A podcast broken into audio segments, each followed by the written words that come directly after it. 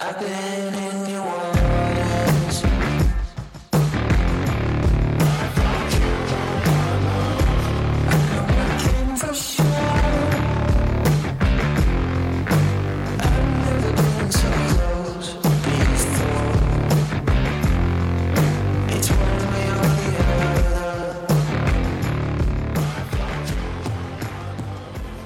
Welcome to the latest episode of Corporate Break Podcast. This week we'll be discussing the sharing economy.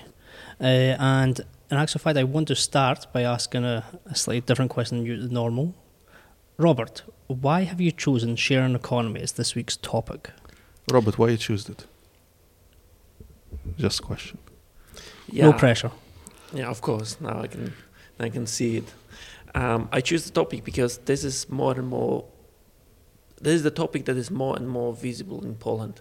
Meaning, it started several years ago in Europe and in US, but actually we couldn't feel it in in Poland. Now I I feel that this is more often visible, and people actually start noticing that this is something that can bring them additional value uh, and additional income. All right.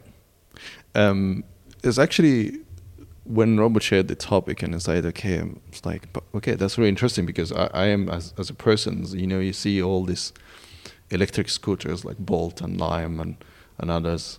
Um, I use my, I, I haven't used these.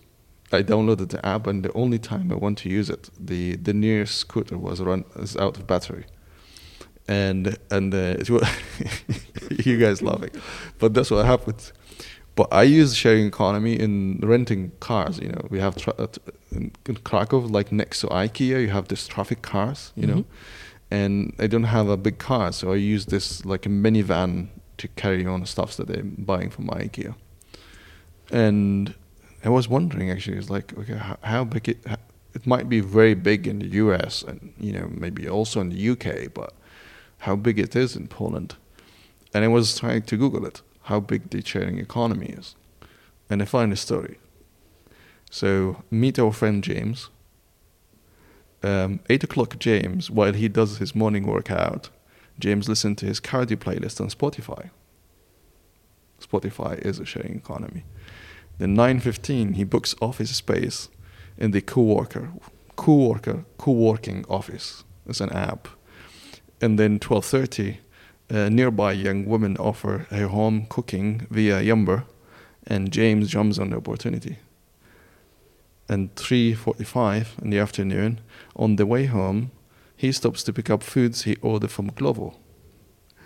And then at 4 p.m. to unwind, he starts um, watching a film on Netflix.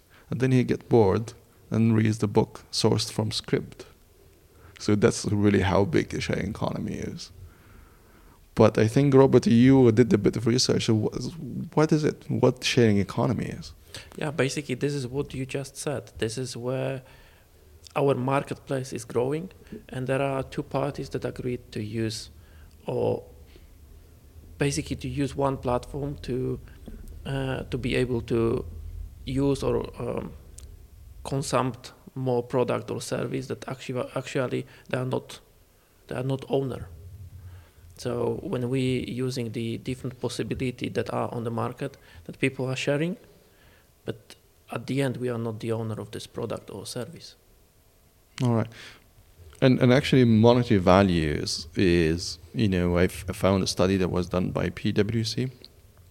It's not the most recent one. I think it's like dating two years um, or something like this. And the shared economy in 2013 valued at 15 billion dollars globally, and versus 240 billion, which is the normal operating you know business. But they expect by 2025 the ratio will become 50-50. But I think is that we're going way faster than 2025. If we just, I'm thinking myself, and I think probably Kevin, you, you come up with this conclusion, but it's going way fast. I think we're using more sharing economy than it is really traditional economy, if any, actually. I think it is. I think it's becoming more cultural habits where it's now ingrained. We don't even think of these things.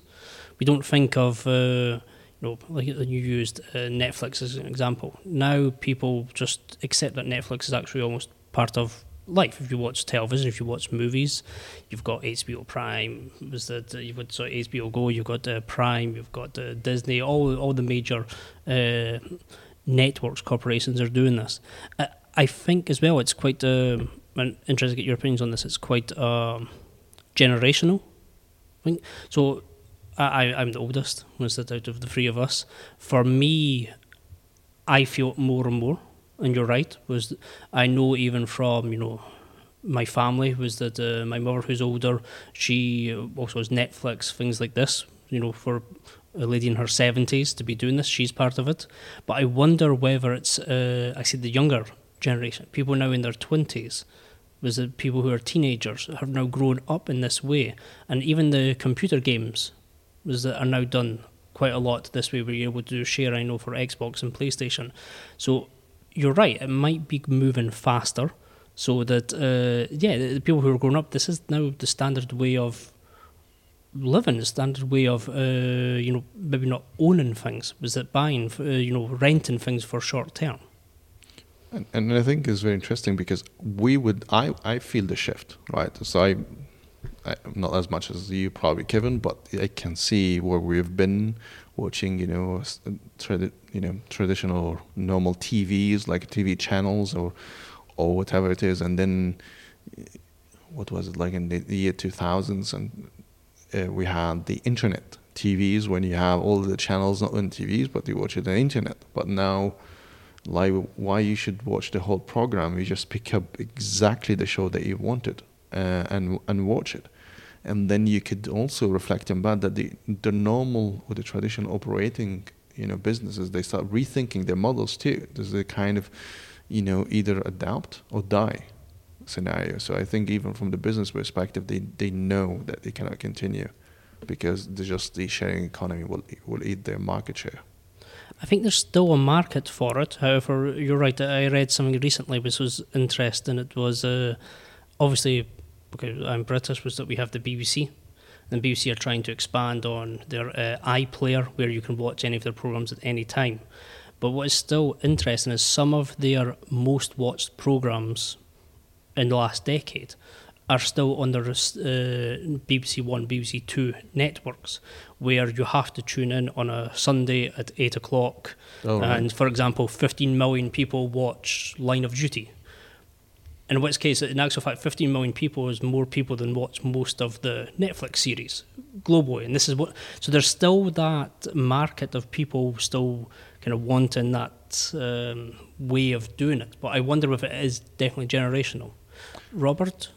Yeah, I think it is, at least in Poland, it is related to accessab- accessibility. Oh, this is like hard work to hard, hard word to pronounce, because even if I look at the cars, so if I look at my parents, they recently buy they recently bought the new car, and this is the first new car that they bought in their life, and it it, it isn't like a fairly expensive car. It is like a, one of the cheapest one, but now if you can actually spend, let's say, 1,000 a month for the renting car instead of spending 100,000 for the car.